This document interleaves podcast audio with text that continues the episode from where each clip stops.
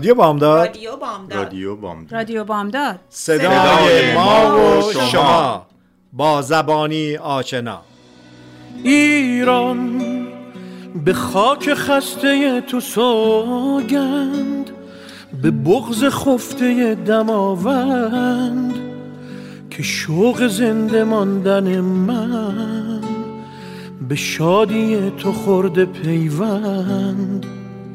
به شادی تو خورده پیوند. ایران اگر دل تو را شکستند تو را به بند کینه بستند. چه عاشقان بینشانی که پای درد تو نشستند. که پای درد تو نشستند.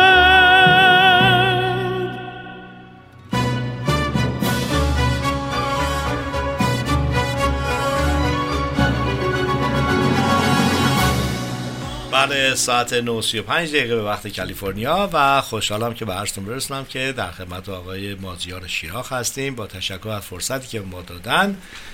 امروز قرار بود که باز در مورد اون تلسکوپ صحبت داشته باشیم و سوالاتی رو که شما عزیزان برامون فرستادیم خدمت ایشون ارائه کنیم و ایشون برامون توضیح بدن که این داستان در چه قراری هست و اوضاع چطوره.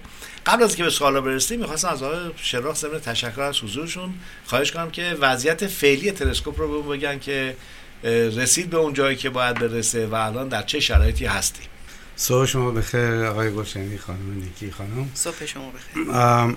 خیلی خوشحالم که آمدم دوباره اینجا.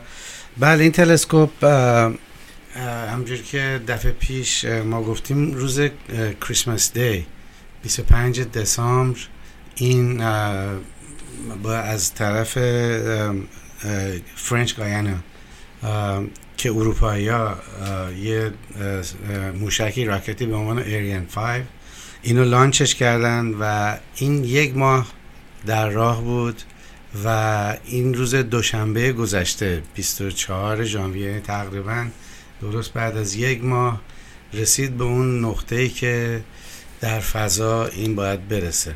همون یک میلیون کیلومتر. همون یک میلیون کیلومتر رو رفته اونجا که این یه نقطه که بهش میگن لاگرانج 2 یا L2 حالا چرا اینو فرستادن به اون لاگرانج 2 این به خاطر اینه که هر خورشید و سیارهایی که دورش داره هر سیاره ای چند تا نقطه دورور این سیاره وجود دارن که اونجا جاذبه خورشید و زمین یه جوری همدیگه رو خونسا می‌کنن که یه سفینه با اون سرعت به خصوصی که داره می‌تونه در اون نقطه بمونه بدون که سوخت زیادی مصرف کنه.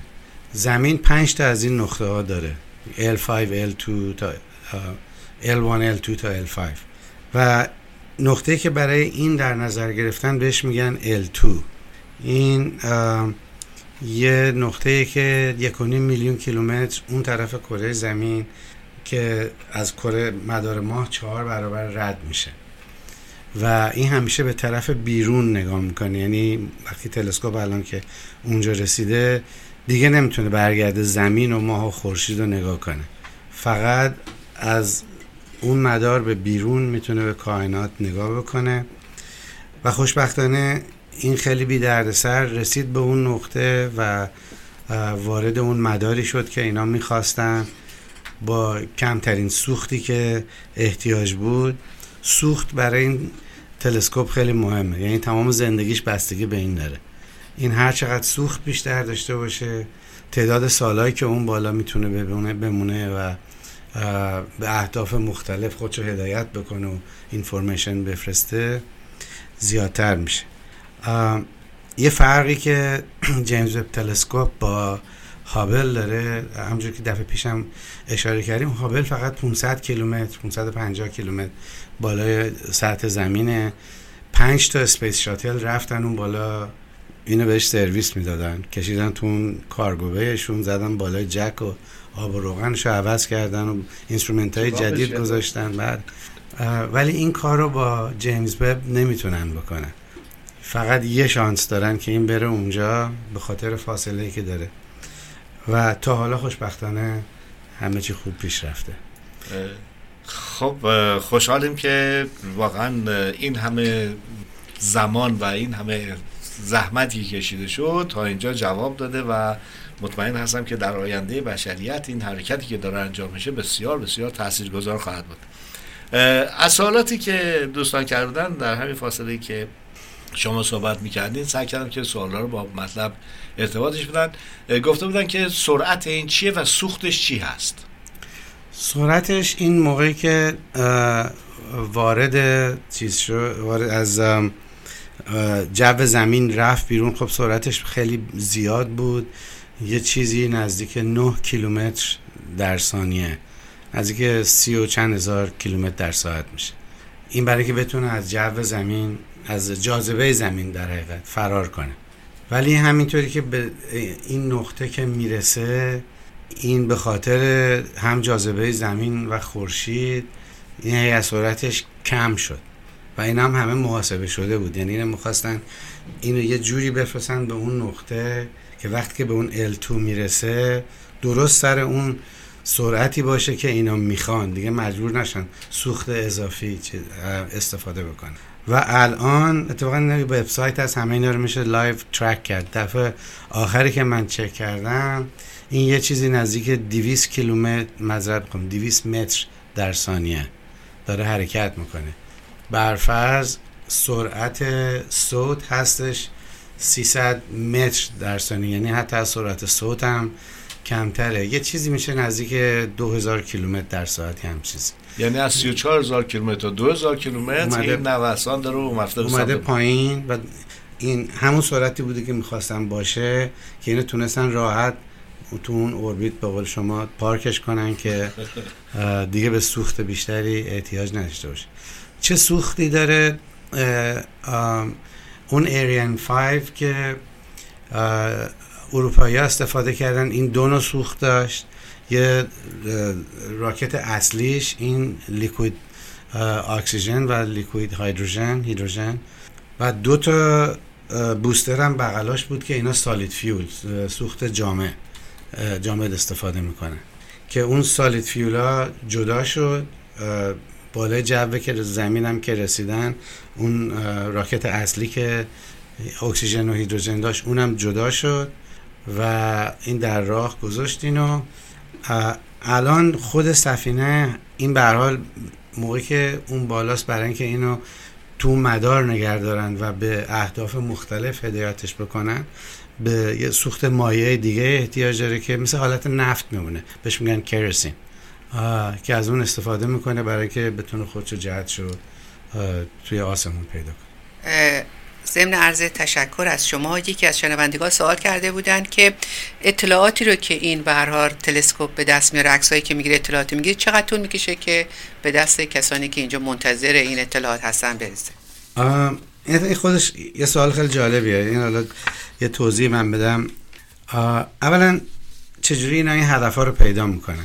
اتفاقا دقیقا یکی از سوالات دیگه می بود که من بله. سعی می‌کردم در ارتباط با همین مسئله بریم جلو. یکی سوخت رو گفته بودن که سرعت رو. یکی هم این که کی اندازه گرفته که یک میلیون 500 هزار کیلومتر؟ این کسی رفته اونجا یعنی نه یک وسیله دیگه رفته اندازه گرفته اولا تخمین زده شده؟ اولا خب اینا همه محاسبات به اینا میگن اوربیتال مکانیکس اینا که تو نسا اینا کار می‌کنن اینا اینا براشون خیلی ساده است. یعنی می‌دونن که جاذبه زمین چقدر خورشید چقدر اینا کجا چجوری با هم دیگه. این orbital mechanics بحث پیچیده برای ولی برای دانشمندایی که این کارو می‌کنن می‌تونن اینا رو calculate کنن. در ضمن این جیمز وب اولین تلسکوپی نیست که اونجا هست. سه چهار تا تلسکوپ دیگه already اونجا هستن. یکی هستش مکس پلانک تلسکوپ که اروپایی ها فرستادن یکی از تس که اینا ناسا فرستاد. و یه جای خیلی به خصوصیه اینی که already ما اونجا چند تا تلسکوپ داریم می‌دونن جای شناخته شده است. و حالا قبل از که بحث ادامه بدین تکسی هم همین الان داشتیم از ای که میگن اگر ممکنه برای آدمایی که خیلی آشنا نیستن این مسئله لاگ ال 1 L2 یا همون لانگ رانج 1 و 2 رو بگی بهش به اشاره می‌کنین که 5 تاست. و یه مقدار این ممکنه ساعتر بگی که این 5 تا چیه. ببینید اینا این آقای لاگرانج یه دانشمند ایتالیایی فرانسوی بوده که تو قرن 18 هم تونسته اینو calculate کنه. یعنی این بعضی ها مثلا ببین با اون موقع قبل از اینکه تلسکوپ و اینا باشه رو کاغذ تونستن اینا رو calculate بکنن و این آقای لا... این لاگرانج یه جاهایی هستن تو فضا که زمین جاذبه داره خورشید هم جاذبه داره. خب. هر کدوم سعی می‌کنن که هر چیز جسمی که در فضاست به طرف خودشون بکشن. این یه جاهایی هست بین زمین و خورشید که این نیروی جاذبه زمین و خورشید همدیگه رو خونسا می‌کنن یعنی اینکه اگه درست یه سفینه یا تو اون نقطه قرار بدین از این ور زمین داره می‌کشه از این ور خورشید داره می‌کشه. نتیجتا تو اون نقطه به خصوص این دوتا همدیگه رو بالانس کردن. برای همین این می‌تونه سفینه تو اون نقطه بمونه بدون اینکه تکون بخوره. چون جاذبه زمین و خورشید با همدیگه مساوی اونجا. و دور زمین که نگاه می‌کنیم ما پنج تا از این نقطه ها داریم که جاذبه زمین و خورشید همدیگه رو کنسل می‌کنن در حقیقت.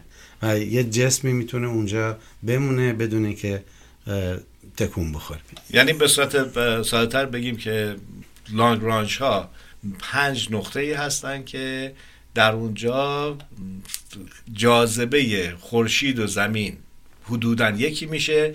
و هیچ کدوم نمی‌تونن چیزی رو به سمت خودشون بکشن. بله. مثلا یه مثال دیگه زمین و ماه اینم دو تا جسم کره هستن که هر کدوم جاذبه دارن. ماه دور زمین داره میچرخه اون جاذبه داره زمین هم جاذبه داره. یه جایی تو فضا بین زمین و ماه هستش که نیروی جاذبه ماه و زمین با هم مساوی میشه. و اگه شما یه سفینه رو تو اون نقطه بذارین این چون دوتا جاذبه هاشون با هم بالانسن این می‌تونه تو اون نقطه قرار بگیره بدونی که عقب جلو بره. و اینا از این استفاده می‌کنن برای اینکه اینا همجوری گفتم سوخت خیلی از طلا اون بالا ارزشش بیشتره. و وقتی توی همچین نقطه سفینه رو بذارین دیگه به سوخت نباید استفاده بکنید حالا برگردیم به سوال شما که این هدفهایی که اون بالا هست چجوری پیدا می‌کنن کی تصمیم می‌گیره این خودش خیلی جالبه. هر کسی تو کره زمین می‌تونه پیشنهاد بده برای اینکه یه هدف برای یه تارگت که اینا چیز از هر کشوری فرق نمی‌کنه. از ایران می‌تونه باشه چین باشه کره باشه. همه می‌تونن پروپوزال بدن.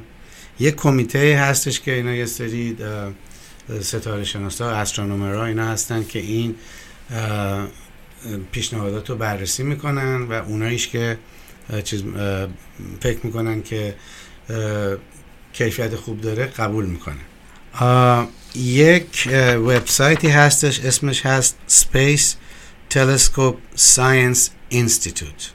دوباره میگم Space Telescope Science Institute.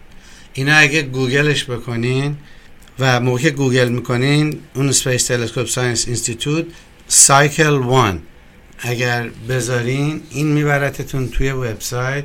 این تمام برنامه های سال اولی که این تلسکوپ داره اونجا الان نوشته شده است. من تو تلفن خودم داشتم چک می‌کردم. آردی برای سال اول تمام اینا رو تصمیم گرفتن و تو این وبسایت هست. تارگت هایی که اینا دارن از منظومه شمسی هستش از سیاره که داریم زحل ساترن میشه کیوان و ماهاشون به خصوص. از اونجا شروع میشه و و تارگت هایی که خیلی دورتره تمام اینا آردی انجام شده است. حالا اینا کدوم از این هدف هایی که اون بالاست مهمترینش براشون اونایی است که هابل تا حالا نتونسته نگاه بکنه. هابل تونسته کهکشان ها و ستاره ها تا حدود 13 میلیارد سال قبل و بره عقب. ولی به خاطر اینکه هابل توی فقط با نور ویزیبل لایت نوری که ما می‌تونیم ببینیم کار می‌کنه دیگه از اون عقبتر نمیره. برای اینکه از اونجا که ما عقبتر میریم هر نوری که به ما می‌رسه از اونجا توی اینفرده مادون قرمز. و هنر این جیمز وب اینه که توی مادون قرمز داره کار می‌کنه. یعنی اونجایی که دیگه هابل گیر کرد حدود 13 میلیارد سال این می‌تونه یه چیز نزدیک 500 میلیون سال دیگه ببرتش عقب و اولین ستاره ها و کهکشان هایی که در کائنات روشن شدن این شاید بتونه ببینه. یعنی تمامی چیزهایی که من نگاه می‌کنم این کازمولوژیست ها کسایی که به این چیزا علاقه دارن این براشون خیلی اکسایتینگه یعنی که اولین ستاره ها و کهکشان ها رو بتونن برای اولین بار ببینه اینی که به این به اینا خیلی پرایوریتی میدن. چون می‌دونین این ممکنه مثلا میگن این ممکنه ده سال کار کنه ولی ممکنه 6 ماه بیشتر کار نکنه.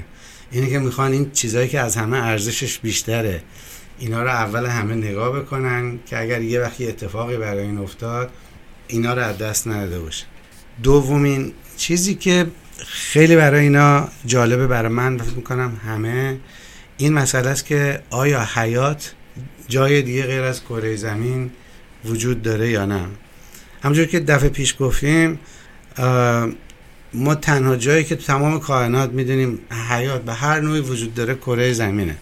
ما حتی الان تا حالا یه میکروب پیدا نکردیم. آدم یه وقت تلویزیون و فیلم ها رو که نگاه می‌کنه این ستار ترک ستار وارز نمی‌دونم اینا نشون میدن اون بالا شلوغ قلوغ و دائم می‌زنن سرکله هم دیگه و اینا.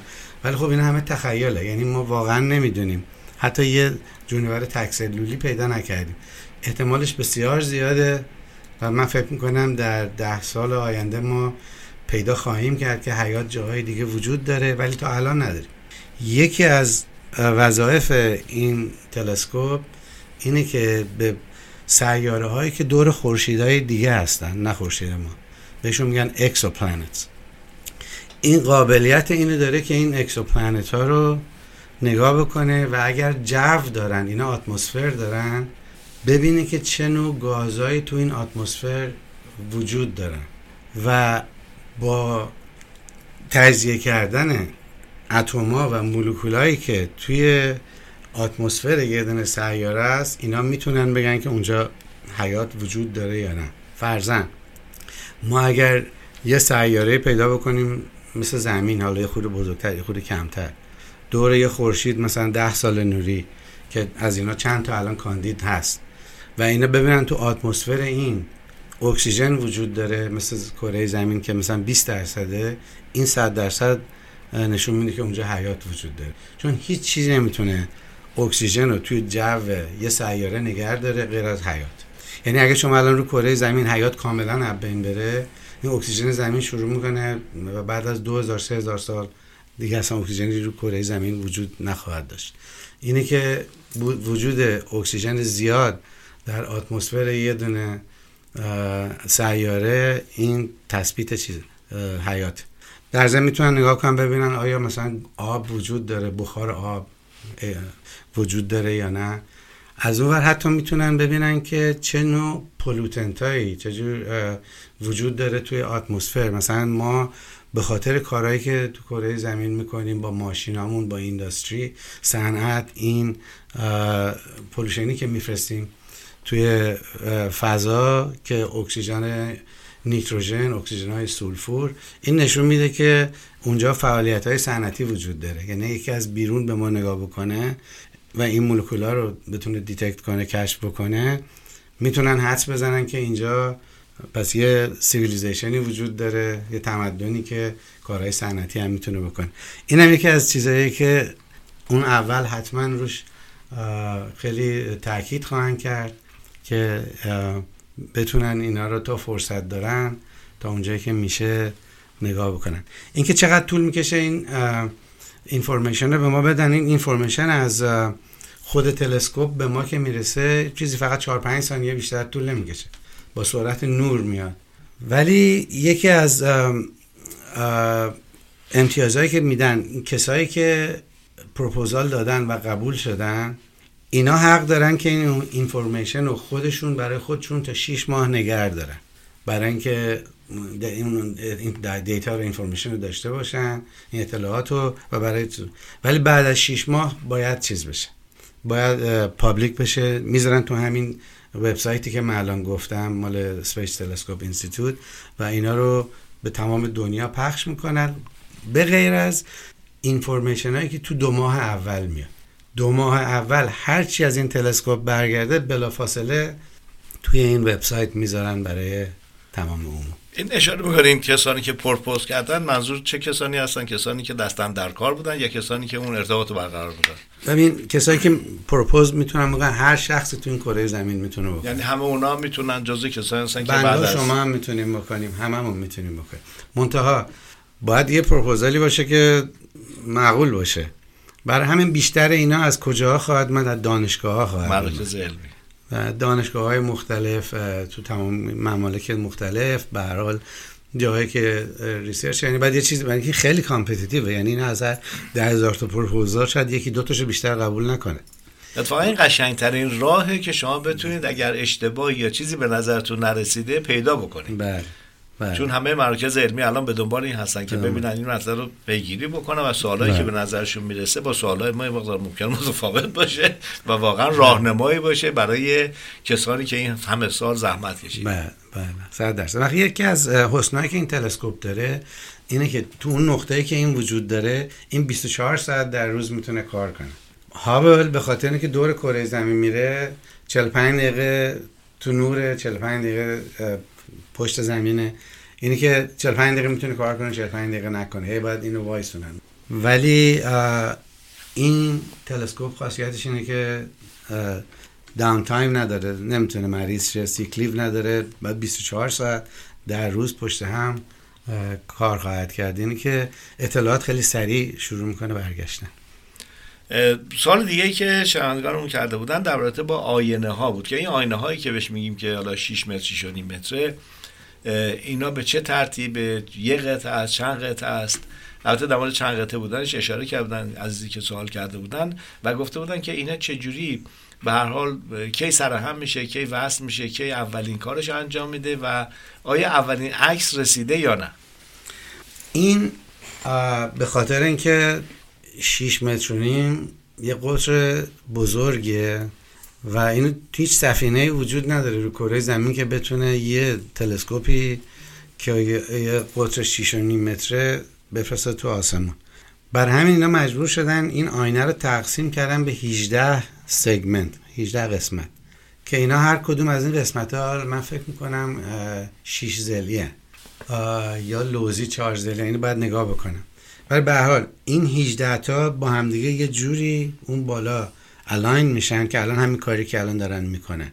که هر 18 تایشون موقعی که سر جاشون درست کار بکنن مثل این عمل می‌کنن که انگار یه آینه. و این بسیار کار سختیه. برای اینکه این کافیه یکی از این تلسکوپ ها بنزه موی سر یه آدم یه خورده که کج کوله باشه این درست نمی‌تونه اون light رو focus کنه. برای همین اینا نزدیک سه ماه چهار ماه طول می‌کشه که این 18 تا segment رو اینا هر. کدومشون نزدیک 100 تا اکچویتور پشتشون دارن. می‌تونن شکل این آینه ها رو عوض کنن و جهتش رو که می‌خوان اینو بگیرن که این پرفکت این 18 تا موقعی که باشه و نگاش بکنین درست مثل یه آینه میشه. ولی موقعی که اینا رو هواش کردن این اصلا جمع کرده و اینا فولد شده بوده تا شده بوده. برای اینکه تو اون سفینه جا بشه. در راه که داشته می‌رفته اینا رو گذاشتن سر جاشون و الان دارن روی این کار می‌کنن که این سگمنت ها رو با هم دیگه الاین بکنن که بتونه مثل یه آینه.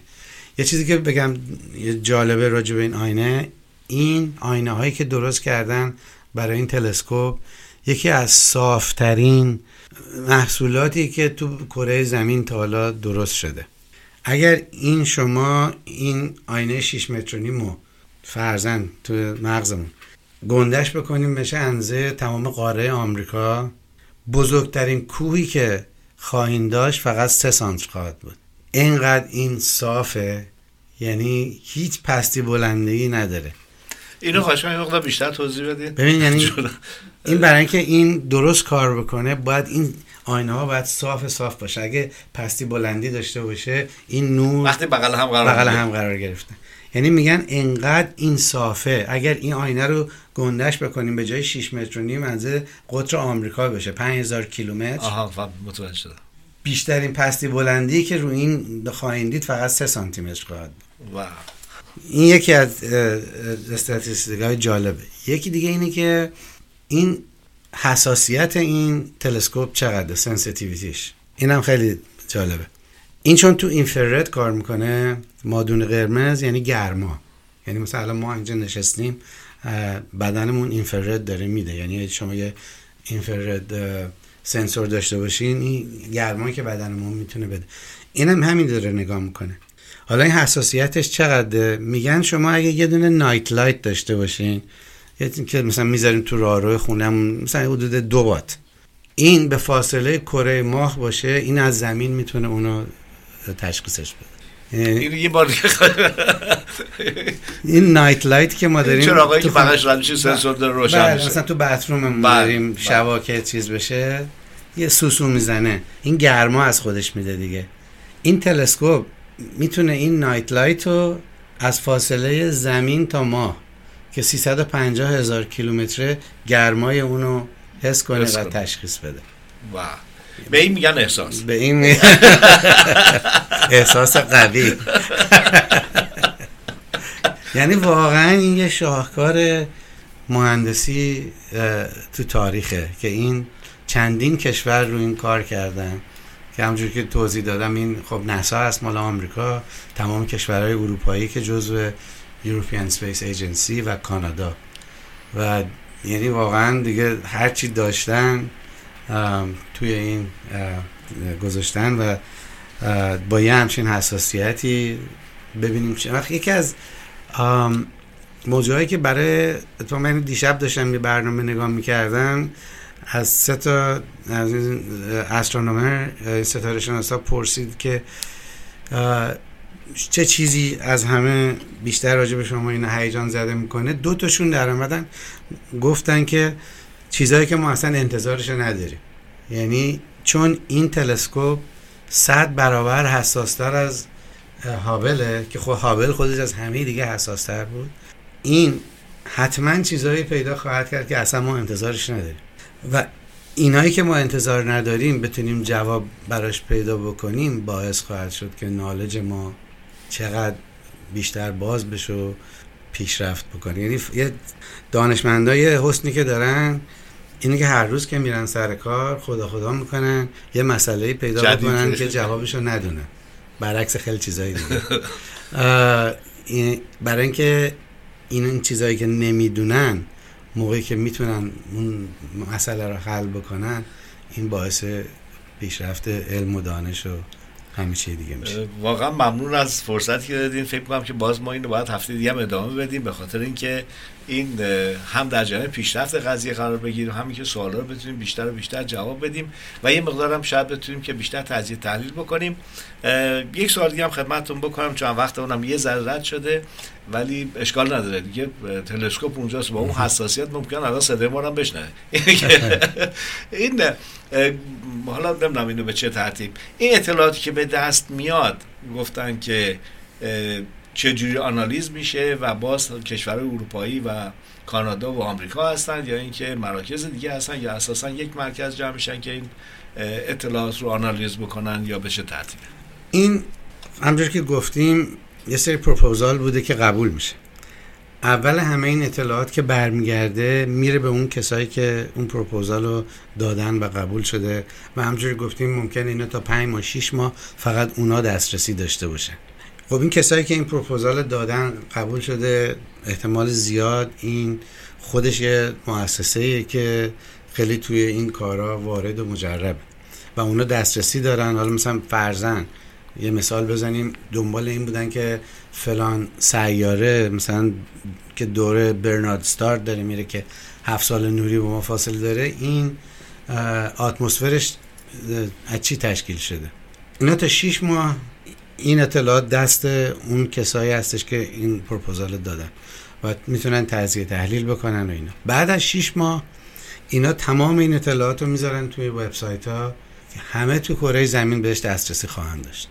از دانشمندایی که توی دانشگاه برکلی دارن کار می‌کنن استنفورد کورنل یا سوربون یا آکسفورد همه به اینا دسترسی خواهند داشت. بستگی به علاقه ای که دارن و اینترستشون میرن این به صلاح دیتا ماینینگ می‌کنن. و هر کی و ممکنه یه وقت هستش هنوز با هابل هم هست. اینقدر دیتا میاد ممکنه یه وقت دو سال سه سال پنج سال طول می‌کشه تا بتونن تمام اینا رو چیز بکنن. رسیدگی, رسیدگی بکنن. یعنی ممکن مثلا هنوز هست. مثلا الان چند وقت پیش یه عکس از هابل اومده که یه دونه بلک هول داره یه ستاره رو داره می‌خوره. و این عکسش چند ماه پیش اومده ولی الان تازه رسیدن بهش که می‌بینن داره این اتفاق میفته اینه که مقدار دیتایی که داره میاد بسیار زیاده و بعضیاش احتمالا زود پخش میشه بعضیاش ممکنه مثلا چند هفته یا چند ماه حتی چند سالم طول بکشه. بستگی داره به اینکه کی چه موقعی به این دیتا برسه. آخه این دیتا که داره میاد اولش فقط یه سری شماره است دیگه. اینا رو باید تبدیل بکنن به عکس و اطلاعاتی که من و شما بتونیم ببینیم ازش لذت ببریم. خیلی ممنون. فکر می‌کنم که واقعا صحبت های جالب و شنیدنی شما رو نمیشه کوتاه کرد و بعد قول بگیریم که هفته دیگه در خدمتتون باشیم و ادامه بدیم. شنوندگان عزیز امروز با تاخیر با 6 دقیقه تاخیر میریم به سراغ رقص و پایگویی معمولا آقای شیراخ ما ساعت ده صبح آهنگی رو پخش می‌کنیم و از همه دوستان می‌خوایم هر جا که هستن شروع کنن یه حرکات موضوع اگه پشت فرمون هستن شونهشون رو تکون بدن. اگه جا تو خونه هستن آشپزی رو دارن می‌کنن یا کتاب می‌خونن هر کاری که می‌کنن یه چند دقیقه فارغ از اون بیان و یه مقدار شادی و شادمانی به خودشون تزریق بکنن. امروز خب صحبت های شما انقدر شیرین بود که دل آدم دلش نمیومد که قطعش بکنه. و مطمئن هستم که بسیار بسیار عزیزان ازش استفاده کردن. ضمن خداحافظی با شما ازتون دعوت می‌کنیم که آماده رقص و پایکوبی باشید خیلی ممنون آقای گلچینی خانم نیکی از خیلی ممنون از ما شما. ما اصلا بردیم در فضا بودیم دیگه. اه، شنونده هم نوشتن که کاش همسری پیدا کنم که احساسش بنزه تلسکوپ جیمز وب باشه. دیگه معجزه ما نمی‌تونیم بکنیم نه خب آرزوشونه دیگه. رادیو بامداد صدای ما و شما با زبانی آشنا.